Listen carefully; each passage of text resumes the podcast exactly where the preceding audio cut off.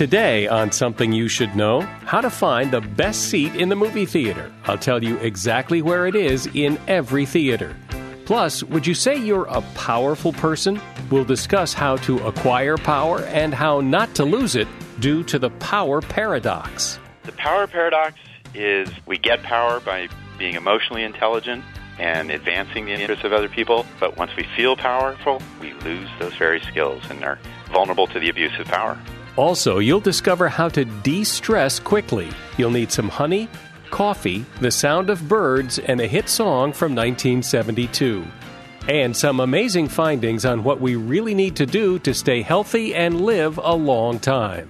The leading dietary risk factor in the United States isn't too much red meat or lack of whole grains. It's not eating enough fruit. All this today on Something You Should Know.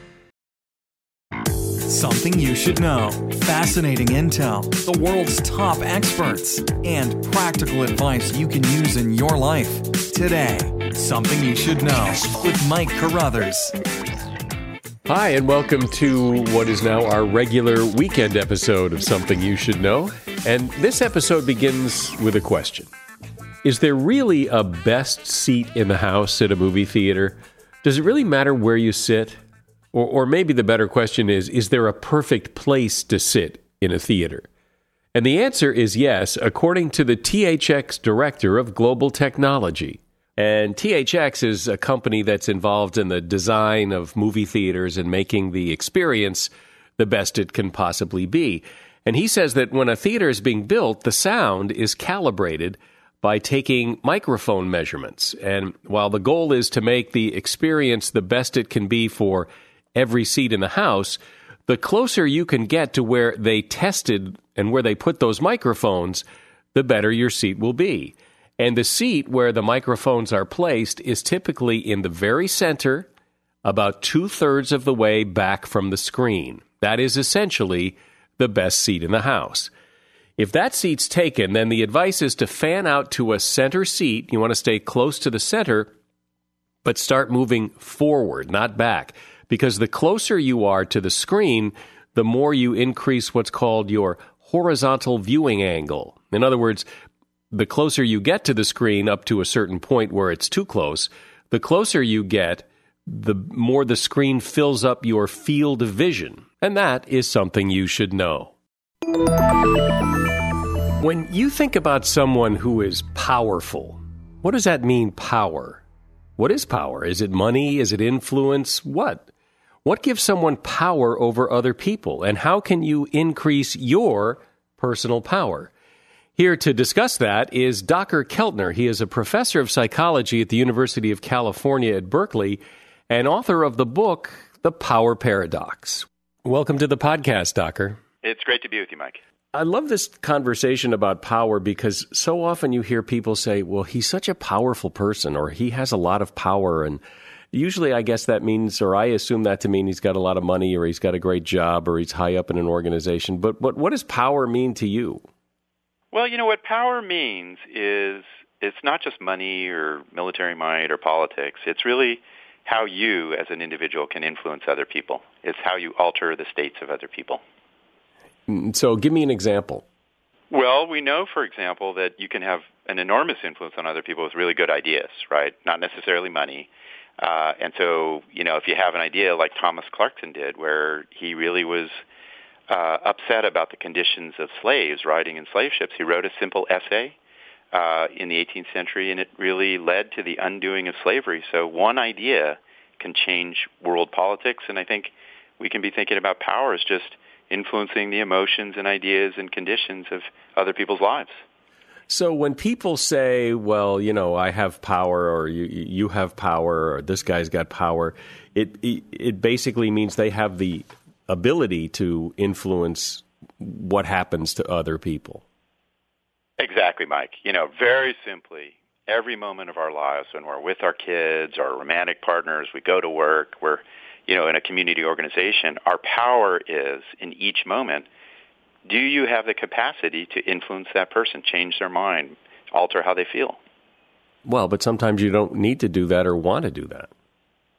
Yeah, and, and you know, ironically, and a lot of people have come to a similar conclusion. When when you want to try to influence them, they're often reactive. So it's really this capacity to influence others that it's the kind of the deepest form of power. So it, having a great idea is is great, but not if you don't know how to use it and express it and get other people hooked into it. Yeah, absolutely. You know, so the the you know best way to think about this is my power depends on how my ideas and the resources that I share and the practice that I engage in, to what extent does it move through social networks. And if you have great ideas and you're a hermit living in a cave, you have no power, right? So you got to get out and engage with other people and and and spread your thoughts and and notions. So it's really the ability to communicate your ideas, not just having the ideas. Yeah, and you know, and this is where the science is really painting a really clear picture that, you know, when kids at school, people who have joined the military, people at work, if they really engage in others, right, and they they and and they spread those ideas and they ask good questions and they, you know, express gratitude in these ways of really engaging face to face, that's where your power really lies, your capacity to influence. So is there a, a way to do this? Is there a way, if, if you have always felt somewhat powerless, to up your power? Yeah, you know, there are these these great studies of of just that, right, where you, you bring people in and you give them a chance to influence, and, and they're just really simple techniques, you know. So one is, um, you know, make sure early in a conversation that you express your point of view, right? And very often we lose power if we don't speak up. Uh, we can gain power by asking great questions and by uh, showing an interest in other people. That earns Uh, the respect that they have, and it gives us a platform for power. So really engage with others and uh, make the move. And once you have this power, how do you make sure that, that you hold on to it? Well, this is when, you know, this is why I called the book The Power Paradox, which is, you know, we gain power, Mike, you know, as we've been talking about, you know, empathizing and listening and respecting people and sharing and collaborating, all good stuff, right? And then all of a sudden when we feel powerful and we feel kind of this almost manic rush of like, wow, I'm on top of the world here, we stop listening and we stop, we start treating people disrespectfully and we kind of get greedy. And so I think the key to avoiding that stuff is just to You know, just to stay focused on other people. Just make it a, a very steady practice of your daily life. What happens when you've got two powerful people trying to kind of outpower each other? And we've all been there, right? Yeah, you know, exactly. The two alphas who are trying to dominate things. Well, here, I love this study, and it's just been published, that asks this question, like, you know, what we know, you know, Mike, is, you know, power tends to make us a little bit less imaginative or less astute listeners of other people. We generate worse conversations. We're interrupting people. A lot of bad stuff. And so these, these scientists asked the question, what happens if you take a bunch of powerful people and you have them try to solve a problem? Uh, and they actually are less effective in solving problems than the right mixture of people who are less and more powerful. So put a lot of people together who have power, and, and you're probably going to get less productive work done. I'm speaking with Dacher Keltner. He's a professor of psychology at U C Berkeley, and he's author of the book, The Power Paradox. So, Dacher, when I think of someone who is powerful or someone who isn't powerful, I think of like introverts and extroverts, that extroverts are better equipped to have power because they have that ability to engage with people and to get people to come to their side much more easily than quieter, shyer, more introverted people. Yeah, and you know, it's it it's such an interesting question. So in a lot of contexts, you know, kids at school, uh, if you're working in a kind of a dynamic organization at work, it is the extrovert who, and really you have to think about what the core of that is, which is it's somebody who really is just reaching out to other people, engagement, right? That will get you power. But, you know, Mike, I work in, um, you know, I help uh, consult down at Facebook and Google, you know, engineering and statisticians and data people. And they're given these new kind of contexts or, or work settings. there you have a lot of introverts who are doing really well. So it really it really depends on the context you're in, how you get power. But you a good bet is to really make sure you're reaching out and, and building strong social ties. Let's talk a little but, a bit about the nuance of this, just because I can think of yeah. people who ask a lot of questions, who are, you know, always talking, who are, you know, in, in, always throwing out ideas, and they're more annoying than powerful. So the, there, there's more to it than just trying to, you know, put yourself in the front of the conversation. There's got to be some nuance to it. Yeah, well put. You know, and we've all, you know, we, the book, Power, The Power Paradox, talks about these old practices that get you power, you know, expressing gratitude, encouraging people, asking good questions, just stuff your grandma might tell you, right? Uh, but we've all been around people who, who seem to be kind of faking this stuff, and, and we it rubs us the wrong way, the person who says thank you in a kind of inauthentic way. And, you know, I think this is where the hard work really begins, and a lot of people who have thought long and hard about great power, great leaders, just great community members, suggest that it really is this deeper kind of ethical commitment to the welfare of others. And that you can't fake, you know. And once you find that, then these other practices of getting power, of asking questions or kind of really empathizing, readily follow. So, but you got to do the hard work to stay committed to others. But if your intent is to engage others and help others and all that, how do you get what you want? Well, you, you know, you have to, I mean, it, it, one of the striking discoveries in all of this, and, you know, I've just been writing about this, and, is that um, we actually, you know, when we cooperate with others, we experience activation in our reward circuits in our brain. When we share resources with others, a path to power, reward circuits in the brain are activated. When we express gratitude and show appreciation to other people, the same thing. We get these physiological bursts of pleasure. So very interestingly, uh, neuroscience has discovered that we find rewarding and gratifying and uplifting being good to others. So these paths to power have their own personal delights. Since it is the title of your book, what is the power paradox? Well, the power paradox is this this puzzle of social living, which is we get power by being emotionally intelligent and advancing the interests of other people, but we once we feel powerful, we lose those very skills and are vulnerable to the abuse of power. Isn't that amazing? So the, the, that you, once you become powerful, you lose the ability to know how to become powerful. I know. And, and you know, if you look at history, you see this time and time again. And, and what we find is this is just part of our daily lives. I get power by listening carefully. And the minute I feel powerful, I'm not as good at, at knowing what other people think. So I would imagine that being aware of that might help. That as a first step, that if you realize that that's likely to happen, you can guard against it or not. Absolutely. Absolutely. You know, I think, you know, I, I mean, humans are amazing in how powerful just simple awareness is, right? Just being aware of, for example, some warning signs that you might be abusing your power. You know, are you interrupting people? Are you not listening carefully? Are you, you know, studies show that powerful people will literally turn away from somebody who's speaking and look at something else, check their cell phone or whatever. These are warning signs that you are quickly losing your power and problems may arise. Do you lose power as fast as you gain it, or is it is it uh, roughly the same speed on the way down as it is on the way up?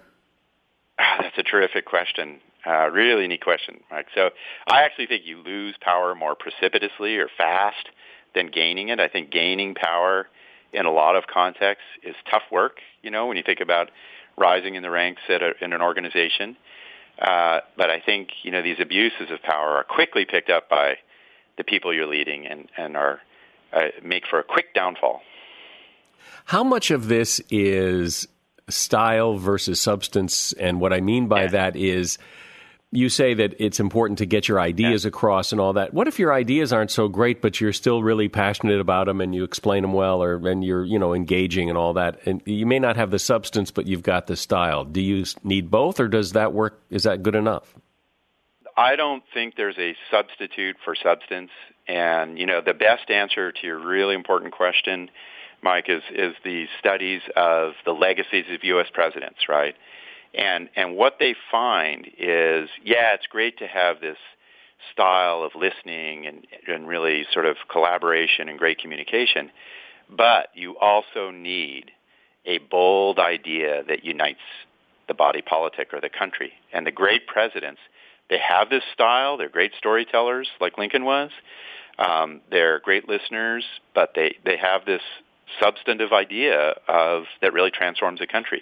And I think when you look at innovation in the workplace, if you look at great science, if you look at great literature, great film, substance is essential. And it's interesting because, you know, some of the abuses of power that we've been talking about actually diminish your ability to be make great innovations, to produce substantive contributions. What about the other way around? Can you have the substance and not the style? And I'm thinking in terms of like, Uh, and I'm a big fan, so I'm not I'm not uh, saying anything negative about, say, Johnny Carson, but he was not known as a as a nice guy or a good listener, a guy who would get out there and engage people.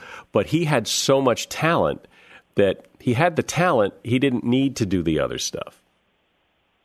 Yeah, I mean, I think you can clearly think of, you know, geniuses at a trade, right? At, at you know, the comic interviewer or the scientist or the, the movie maker or the artist who will change the world through their, their genius.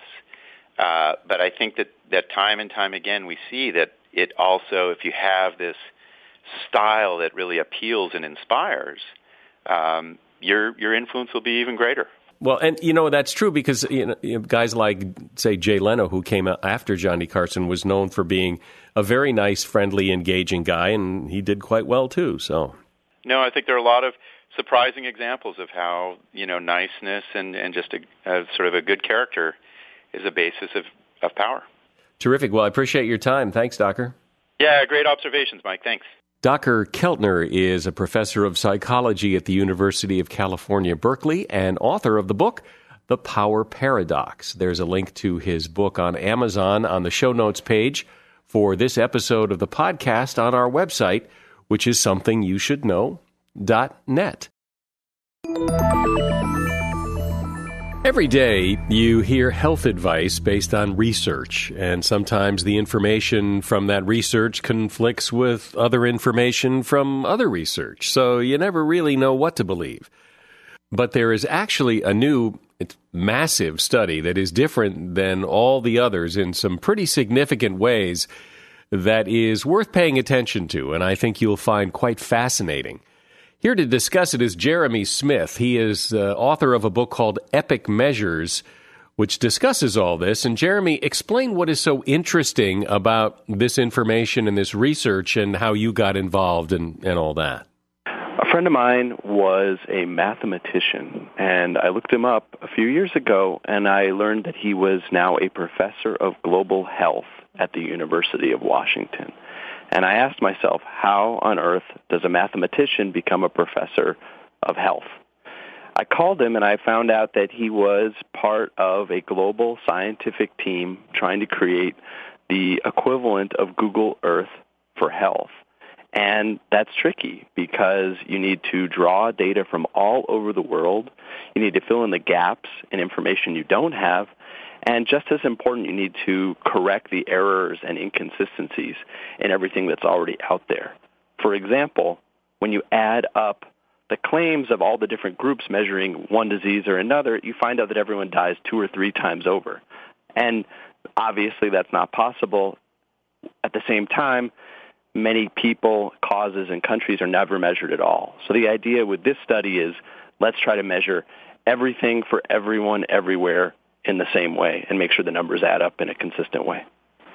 In looking at all that, is is there, though, a, a, a danger that because different parts of the world and, and different cultures and different people are so different from each other that global snapshots don't mean much.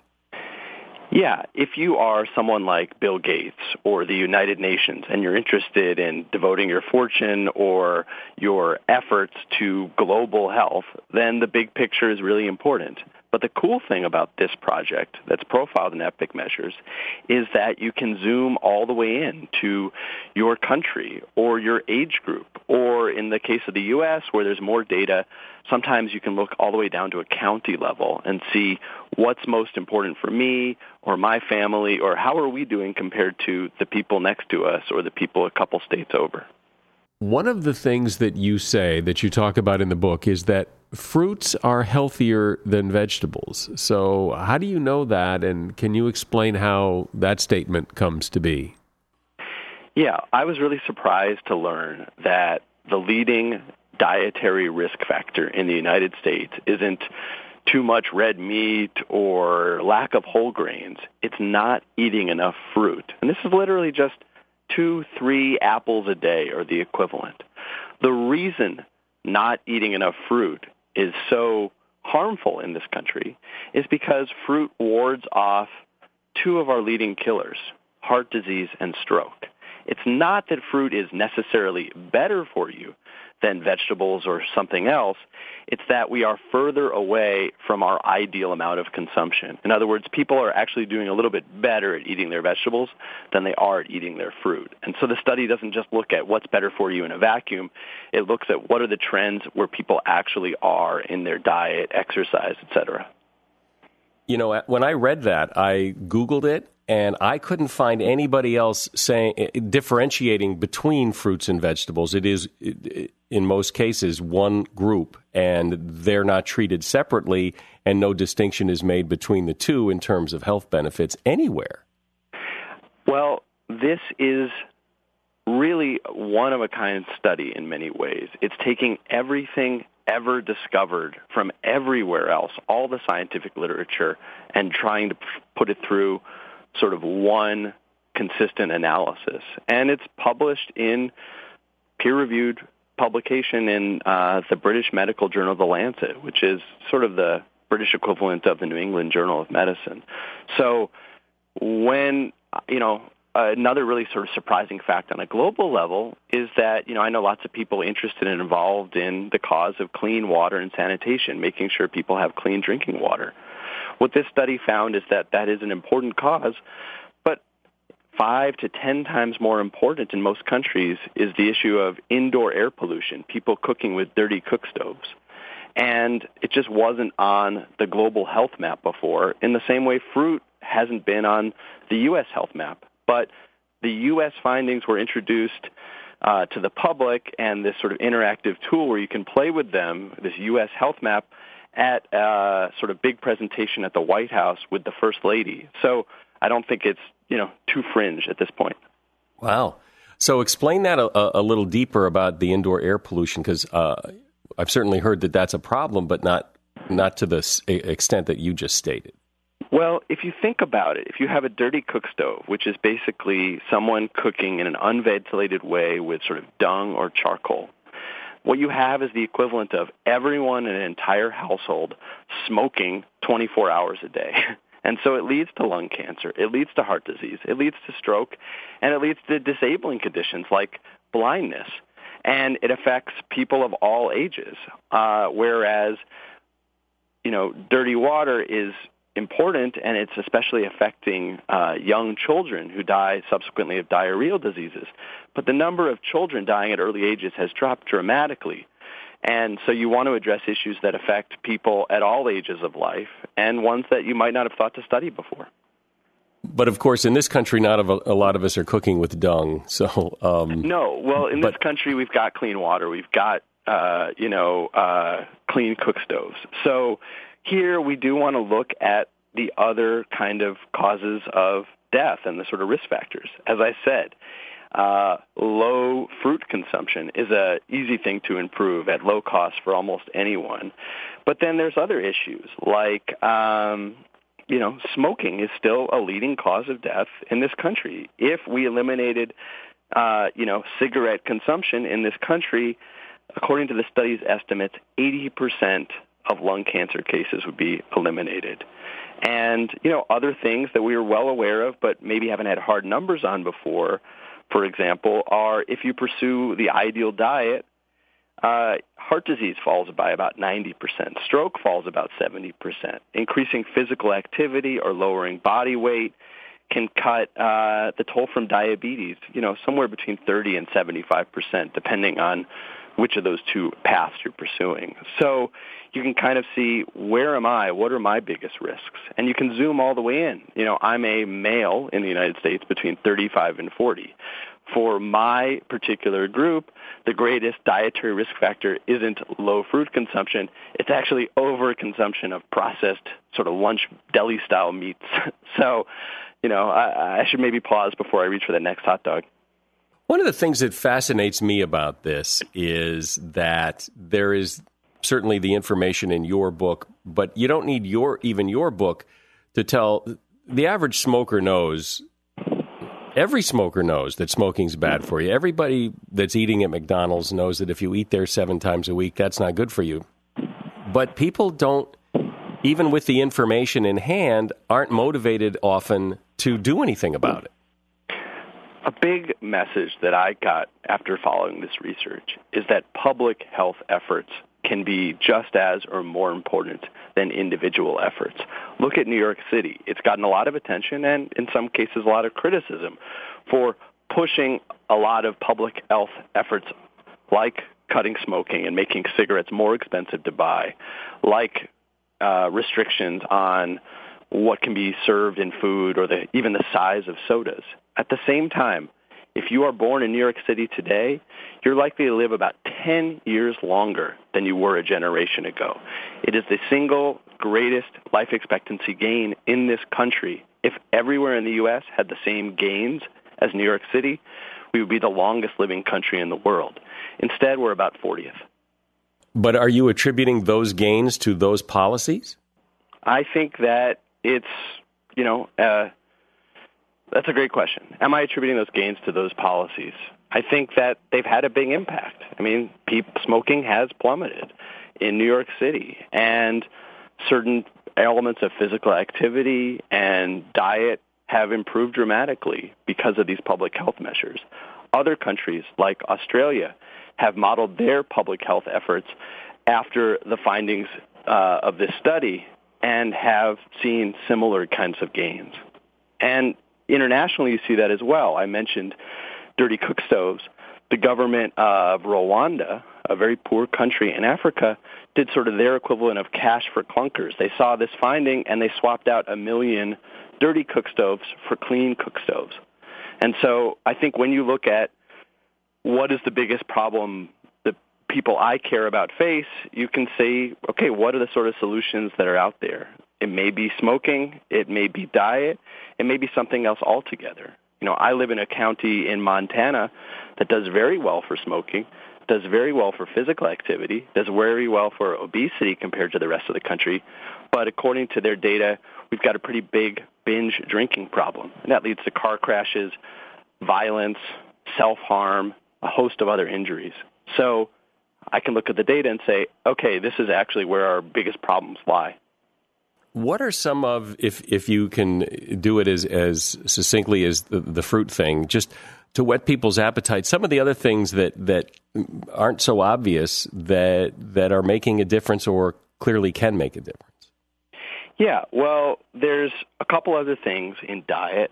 For example, uh, the study suggests that second only to fruit in importance is actually eating more nuts and seeds. So that includes, you know, peanut butters are just sort of a handful of nuts. And uh, I think that's about one hundred fourteen grams weekly. So it's not a huge amount. It's just sort of something to sprinkle into the diet. And, you know, in terms of not just preventing premature death, but sort of helping yourself live a long life to the end, uh, they suggest that the biggest issues people face are low back pain, depression, neck pain, anxiety disorders. And a lot of these actually can be addressed with things like regular stretching breaks or, uh, you know, inter- proven interventions for depression and anxiety, including therapy. So uh, things like a pain in the neck you might just dismiss are actually pretty important, affecting a lot of people, and can be addressed. Are there things that people generally believe either help or hurt your health that turn out, at least according to this study, turn out to be not true? You know, diet high in red meat uh, doesn't ring very high, for example, in the sort of toll, according to this study.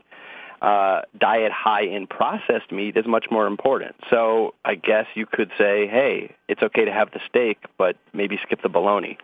So uh, another sort of surprise killer to me were the host of injuries. I mean, ro- worldwide, road injuries kill more people than AIDS. Falls kill more than people than brain cancer. Drowning claims many more people uh, than a lot of causes of death that you might think of much sooner. It was interesting to me that I read in the material about your book that, that a surprising number of people who die, and there is a cause of death issued, that the cause of death is medically impossible. Yeah, this is a sort of scary fact. Every year, about fifty million people die. Only a third of them have death certificates. Even in countries like the U S, where we have death certificates, about a quarter of them are just inaccurate on their face. They have causes of death like senility, hangnail, or something subtle like heart failure. Think about heart failure. Everyone who's dead has had heart failure. Was it caused by drowning? Was it caused by a car crash? Was it caused by a heart attack? You have to know that if you want to help save lives. Just to put it in perspective, I mean, there are studies out every day purporting that, you know, you should do this to live longer and do this to prevent disease. So explain how the study you're talking about is different than, you know, the usual studies that show up in the paper every day. This is a thousand scientists in over one hundred countries spending about a quarter of a billion dollars over a twenty-year period to pull this all together. And they're now updating it annually and in some cases even quarterly. And what I love is if you go to health data dot org, their website, you can play with the visualizations themselves yourself and uh, sort of zoom in and look up whatever you're particularly interested in. Wow, fascinating. Well, great. Well, I appreciate your time. Yeah, thanks so much for having me, and uh, I appreciate the show. That's Jeremy Smith. He is the author of the book Epic Measures, One Doctor, Seven Billion Patients. And there is a link to his book on Amazon on our website. The show notes page for this episode has it. It's at something you should know dot net. And finally today, how to de-stress when you're all worked up. Because sometimes you just you just need to chill. And here are some proven ways that will help you de-stress really, really quickly. First, smell coffee. Our sense of smell is ten thousand times more powerful than any other sense in the body. Sniffing coffee or citrus fruit helps you de-stress by creating balance between your nervous system, brain chemistry, and hormones. Here's another one. Eat honey. Researchers in New Zealand confirmed the long-held belief that among its many healing properties, honey can reduce anxiety and calm the mind. Have a good laugh or cry. Both stimulate the vagus nerve, which reduces the level of cortisol, which is the stress hormone in your blood, and increases serotonin production in the brain. A good laugh also boosts your energy, and a new study shows that it may improve short-term memory as you get older.